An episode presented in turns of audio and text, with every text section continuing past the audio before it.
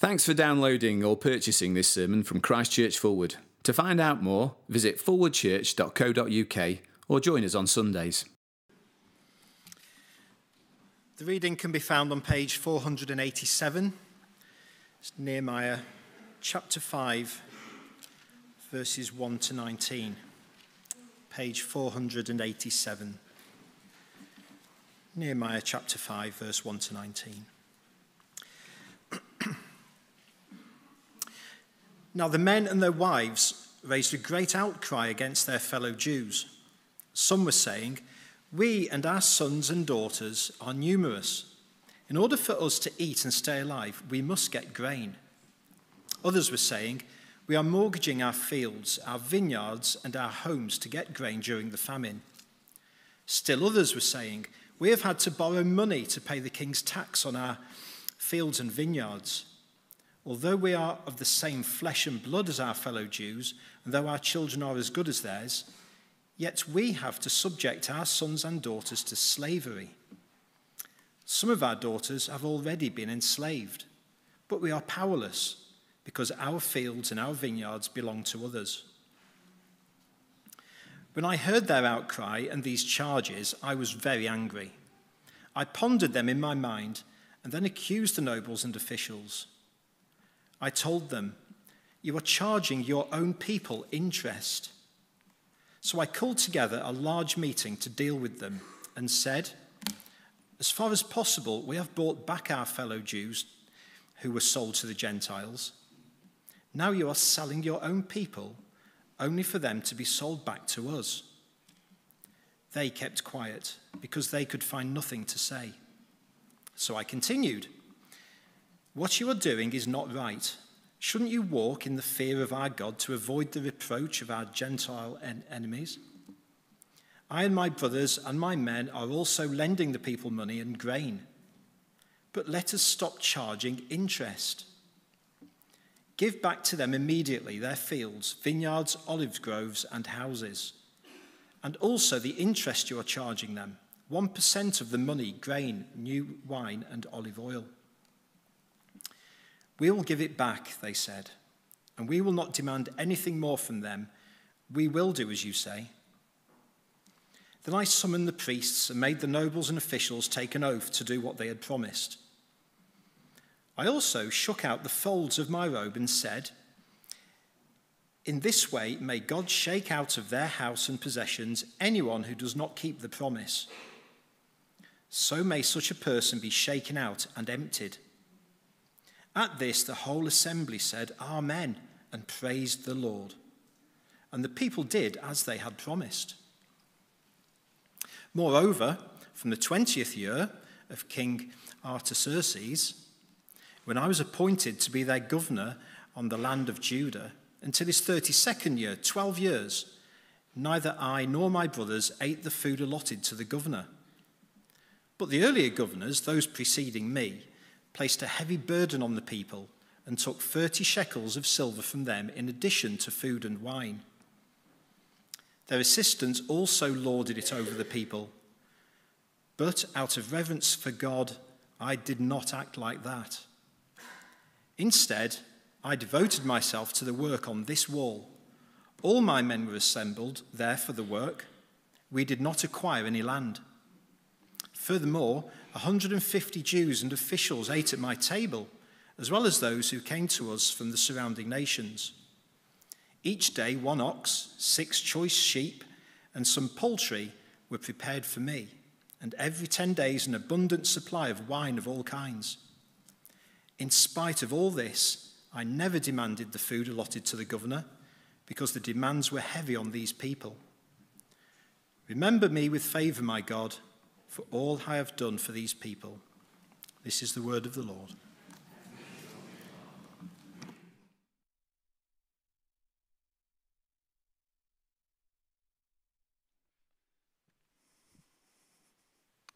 Well, thank you so much, Rob, and uh, good morning, everybody. Let me uh, um, begin by adding my welcome to that of Matt's, and a particular warm welcome to anybody who is, who is new, who is uh, joining us for the very first time. Now, look, it's, it's a big church, it's very easy to get lost, but we really do want to welcome you into our church family.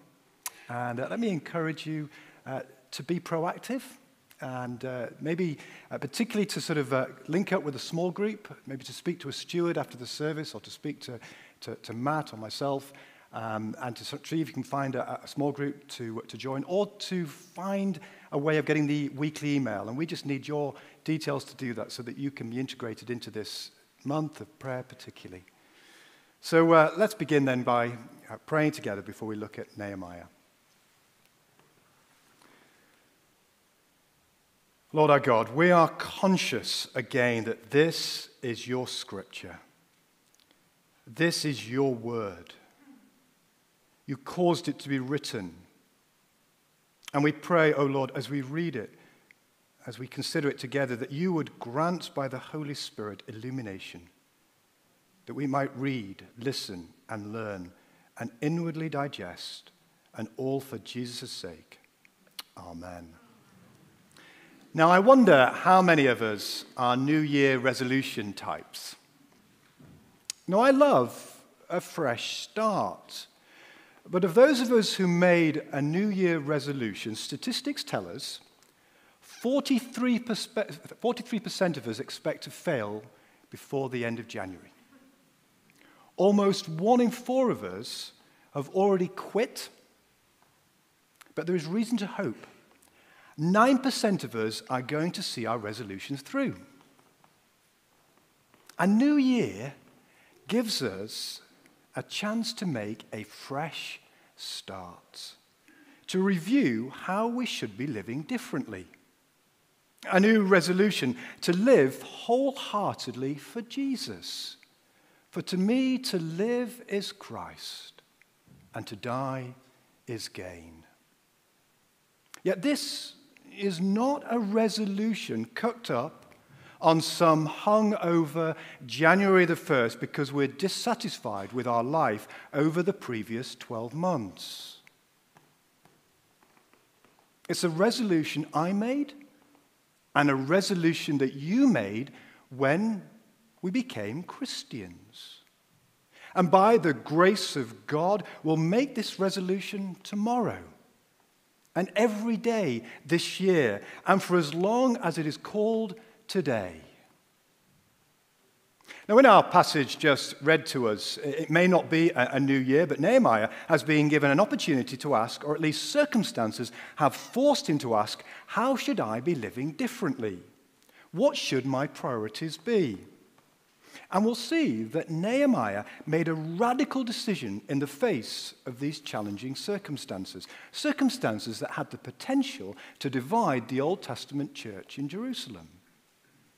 He made the decision to live a life of radical generosity now, I wonder if any of us have added that to our list of New Year's resolutions to live a life this year of radical generosity, to give of ourselves, of our things, of our time, freely and abundantly, to bless all and everyone I come into contact with.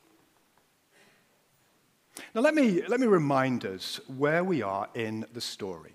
Nehemiah was, was Jewish, he lived in Persia, he was the cupbearer to the king.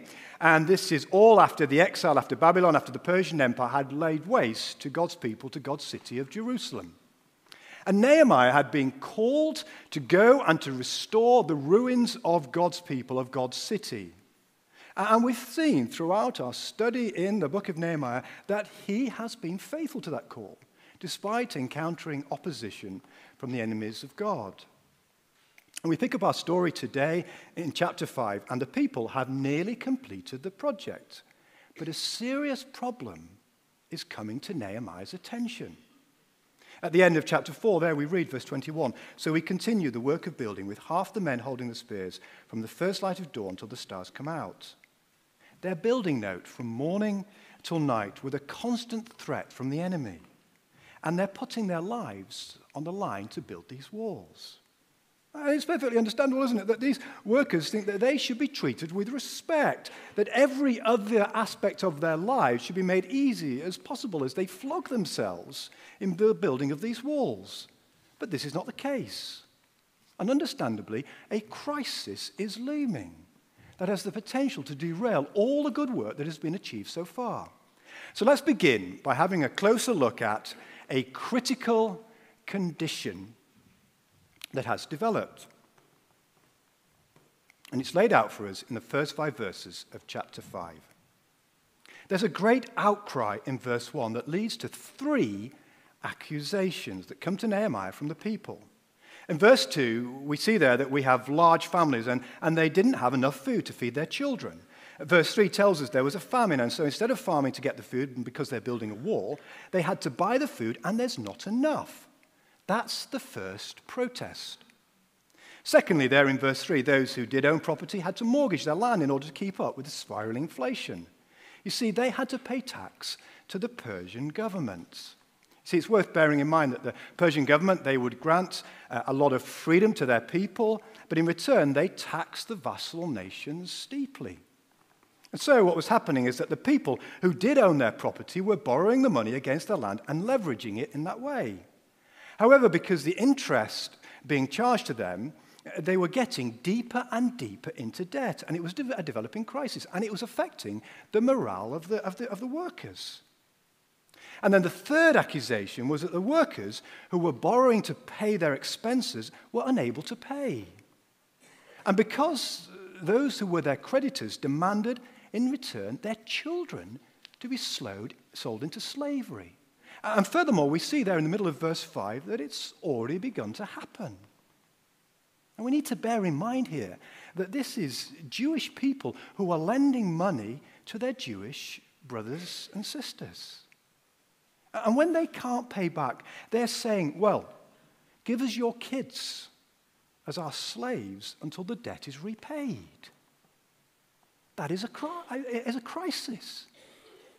It was an outcry. It was a critical condition that the people found themselves in. The workers are being utterly disrespected and taken advantage of. See, nobody likes to be treated like this. You all of us, if we were in that similar situation, we would kick up a mighty storm, wouldn't we? And we see Nehemiah's reaction to this ill treatment in verse 6. He's absolutely furious. And we see in reaction to this critical condition, Nehemiah demands, second, a radical response. Know, in our lives, in our families, in our jobs. I'm sure there have been those, those moments, and we'll remember them, which in that instant demand our complete attention to take an immediate action to resolve a crisis. If we don't, disaster will happen. And Nehemiah had one of those moments here. And his response, we see, comes in two forms. First, he gives those who are making the lives of the workers a misery, he gives them a challenge, a command, really. And second, we'll see that he gives a personal example of what this looks like for him personally. So Nehemiah didn't just say, do this, but he said, do this and look at how I am going to do it. So the challenge, first of all, in verses 6 through verse 13. And in verse 6, we read that Nehemiah is very angry. When I heard their outcry and these charges, I was very angry. And the Hebrew there literally is, it burned me up. He was consumed with fire. He was furious. But notice, Nehemiah didn't respond out of anger. Verse 7 he says, He pondered these things in his mind, or he took counsel with himself. In other words, he sought the Lord. He thought carefully. He got his anger under control and then he acted. And it's a, a, good reminder, isn't it, that we should always allow time and prayer before we respond to somebody who has hurt us. And then, verse 8, he gathered the people together in a great assembly and said, What is happening is wrong. This is offensive to God. And he called for a radical response in three ways. First, in verse 10, he said, Stop charging interest, period. You'll notice that Nehemiah had been lending the people money as well. Notice that. But the difference was, was that he was not charging interest. Join me. Let us all, he's saying, stop charging interest. The law condemns it. Second, verse 11, he said, Restore what you have taken. If you've taken interest, if you've taken anything from your brothers or your sisters, give it back to them. So stop taking interest, give back what you have taken, and third, keep your promise. You've got to promise to stop doing this. And in verses 12 and 13, Nehemiah even brings in the priests as if to say, Before God, we promise we won't do this anymore. And they did. Verse 12, we will give it back, they said, and we will not demand anything more from them. We will do as you say.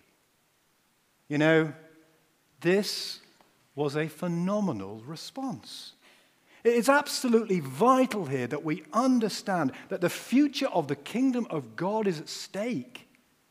The future of the gospel witness of the Old Testament church is under threat because of their disunity. In verse 13, Nehemiah then did this prophetic thing, shaking his garment. Now, garments, remember, you're seeing the pictures uh, in those days, had lots of folds in them, and they were, they were tied around the center, and important things were often tucked in the folds. And this is a picture that, that God will shake his garment, and those that are tucked in the belt of the fold will fall to the ground if they go back on their word, if they break their promise. And then at the end of verse 13, we read, At this, the whole assembly said, Amen, and praised the Lord. And the people did as they had promised. It's amazing. It's really quite remarkable what takes place here. It's breathtaking, and it's of the Spirit. See, this wasn't human nature at work here. We're talking about money. Uh, we're talking about personal gain here. We're talking about letting their property out free of rent, about being generous beyond what is economically sensible, beyond what they've budgeted for. It's a beautiful thing that in a context where the whole church is about to fall apart, the Holy Spirit comes and gives them unity. Now, pause. Would you pause for a second? What does the Holy Spirit challenge the people with to move forward in faith? The temple has been rebuilt. The people have gathered back together to worship. What does it take to shift to that kind of kingdom building mindset, giving back and no longer taking interest on the money that has been loaned out. One word. It takes generosity. Profound generosity. That is the radical response that Nehemiah challenges his people with. Generosity. He knows that this is what will heal the brokenness of the situation. Your generosity brings healing. We know this, don't we? Helping others can add years to our lives. According to numerous scientific studies, it reduces depression, it eases anxiety, it gives us a more positive outlook on life. Generosity heals because generosity connects. It connects us to other people, and in turn, other people feel loved and appreciated. You know, as a family, we felt so loved and appreciated by the way that you welcomed us back at the end of September in such a generous and kind way. Thank you. It's what is so attractive about the Philippian church that we're going to be looking at together in, an e- in this Sunday evening. They were a church that always went above and beyond in their generosity to Paul. Nehemiah, however, he didn't stop there with his challenge. He challenged them further with his own radical example of generosity in verses 14 through 18. We read there that Nehemiah, by the, by the point of writing this account, had been governor for 12 years. So he's looking back as he's writing this. Down. Uh, this was his first appointment as governor in that area, and in verse 15, we're told that Nehemiah was entitled, under Persian law, to tax the people at 40 shekels of silver per month for his living expenses. Now, uh, 40 shekels of silver, I imagine that means very little to us, but I want us to imagine Bill Gates or Elon Musk. You see, that's the level at which Nehemiah could live with the amount of silver per month. And Persian law allowed Nehemiah to tax the people at that level to live as opulently and as extravagantly as he wanted.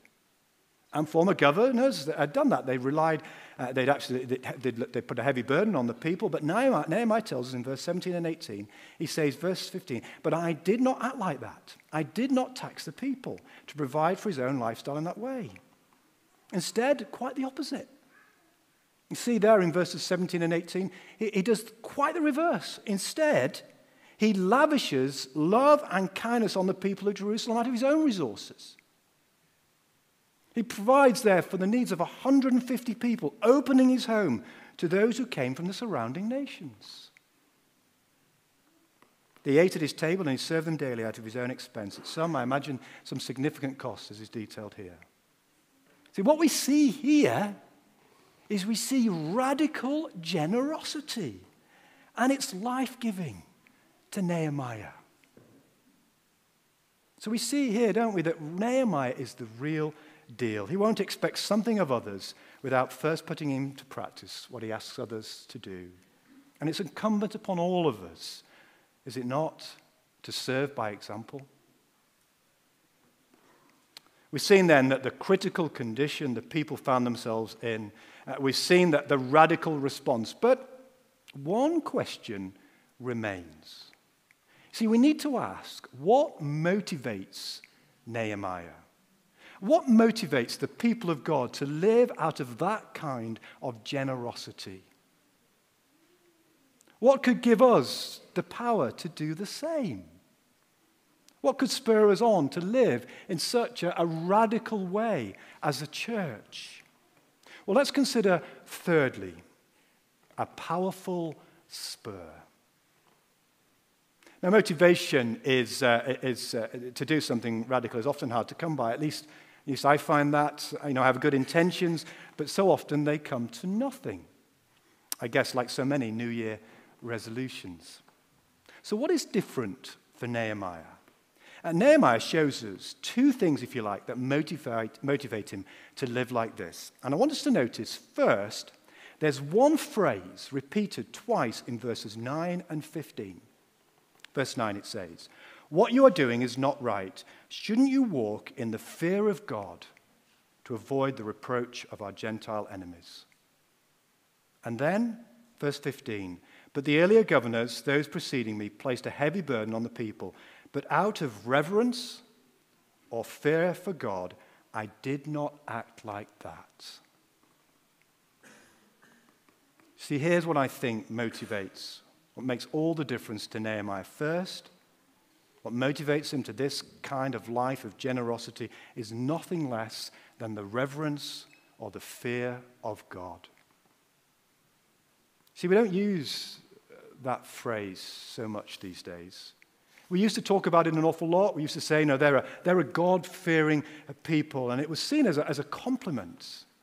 In the past, the, the church had wanted to be God fearing, and many of us grew up aspiring to be God fearing. But understandably, today we can balk at the idea of fearing God. It suggests that God is a, a bully and, and we are to be motivated because he'll get after us if we don't do what he tells us. But this is totally to misunderstand the grace and the character and the love and the compassion and the kindness of our God. And so we have to go back to the question what is the fear of God? Is it really fear? Is God's word commanding us to be afraid of Him? And what is it about the fear of God that motivates this kind of generosity? Particularly because real generosity is motivated by love and not threats. And it's an important question for us when we realize that this phrase is repeated over 125 times in the Old and New Testament. And if we go back to, to, Proverbs, we'll remember that the fear of the Lord is the beginning of wisdom, or the fear of the Lord is the fountain of life. And we definitely want wisdom, don't we? We need wisdom. The kind of wisdom to know how to respond to that situation that has made us really angry, like Nehemiah. We want to, and we need the wisdom of God to navigate our way through this life. Well, the Bible tells us that we have to start with the fear of God. You know, I, I look at my life, I look at what's ahead of me, and I, I want, to, I, I want to love life well. I want my life to be a fountain of life to others. And I want to experience Jesus himself to be a fountain of life to me. Do we not all want that?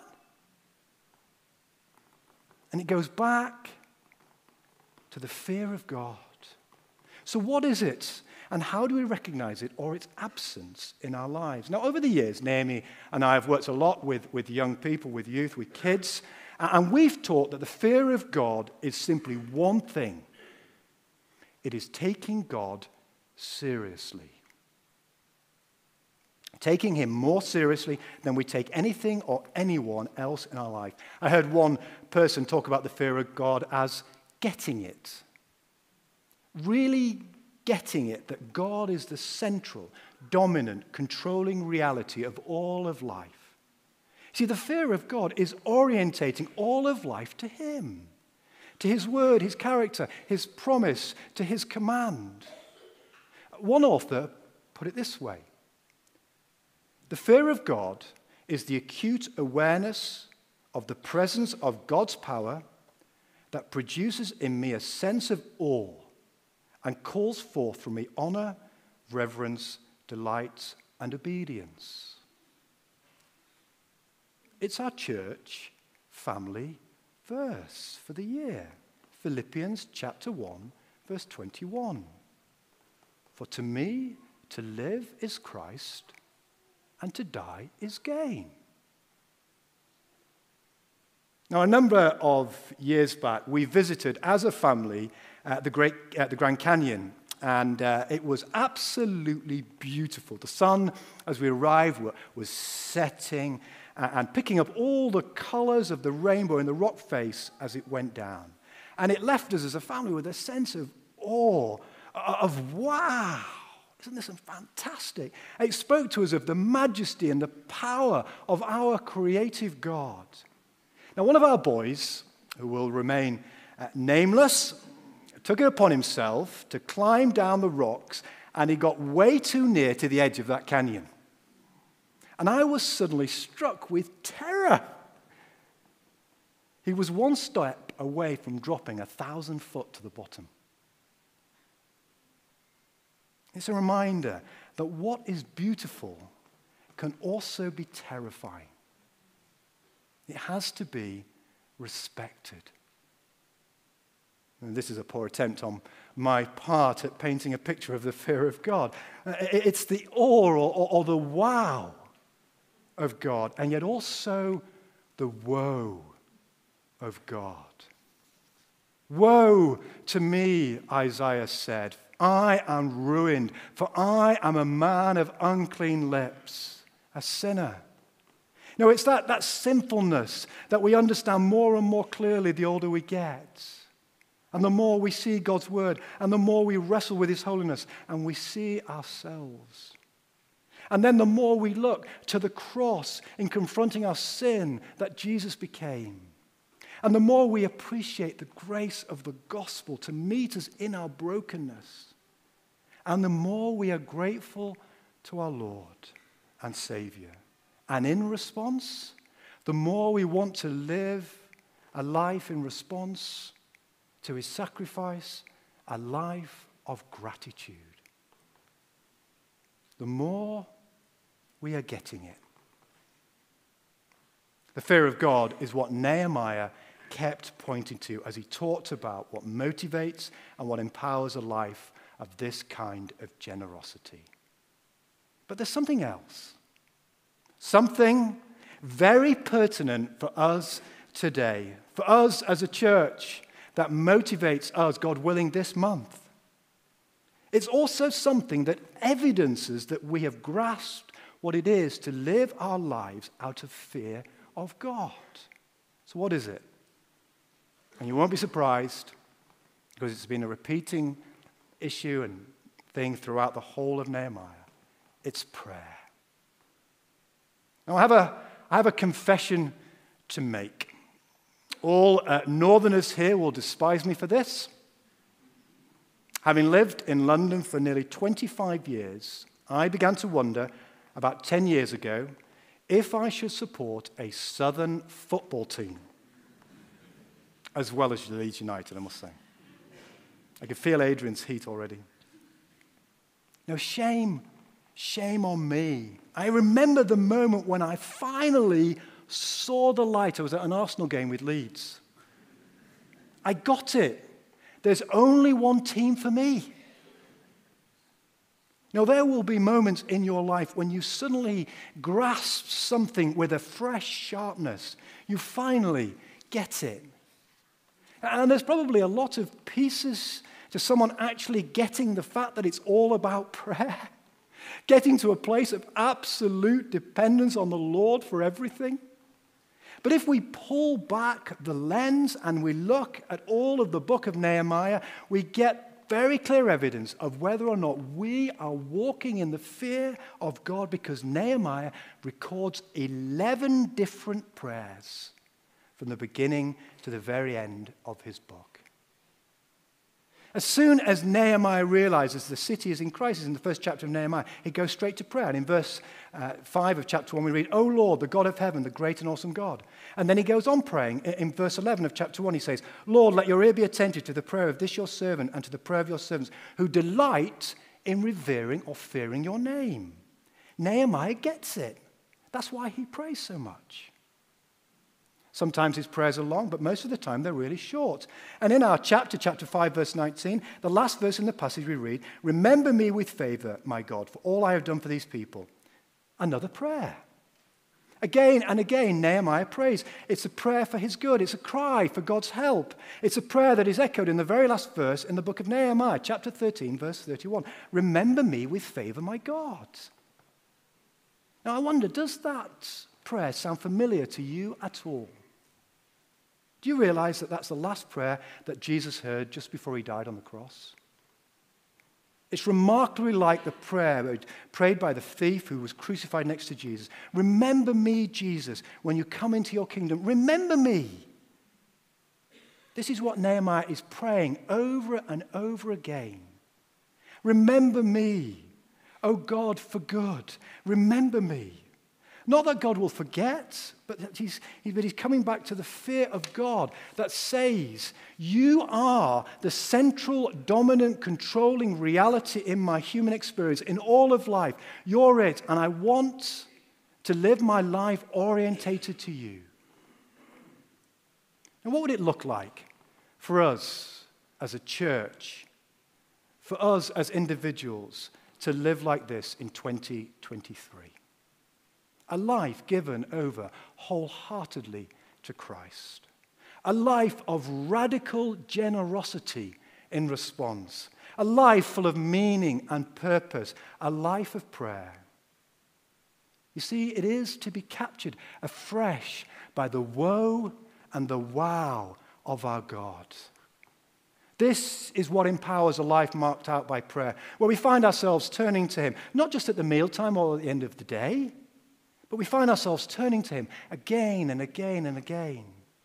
It's also what empowers a, life of generosity, extravagant generosity, not just with money, but with the harder things. Generosity with our time, generosity with our attention, our empathy, our service, our sacrifice. Generosity in setting down the things we feel we have rights to or are entitled to and living to serve others as the Lord Jesus set an example for us to do. Now, what would it look like for a life to be marked by this kind of generosity this year? What would it take for us to get there as a church family? It would take a real life of revering and worshiping God, a deepening sense of both the woe and the wow. What would your friend think if you became a man or, or, or, a woman who lives in the fear of God, who lives with that kind of generosity? What would your marriage look like if your life was marked by pursuing God, the fear of God, marked by a life of prayer together as husband and wife? What would your life look like if you are a, a, teenager? What would your parents think if they saw you as a teenager or, or as a young adult or as a, a student uh, living a life of prayer because you fear God? Because you get it. You finally see the woe and the wow. Let's ask God together to build that deeply into our hearts, to use this coming month of prayer to do just that. Amen.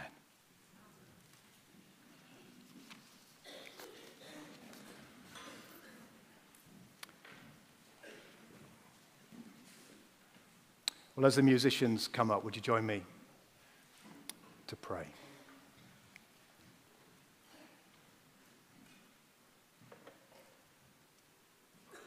Heavenly Father, we commit these things to you.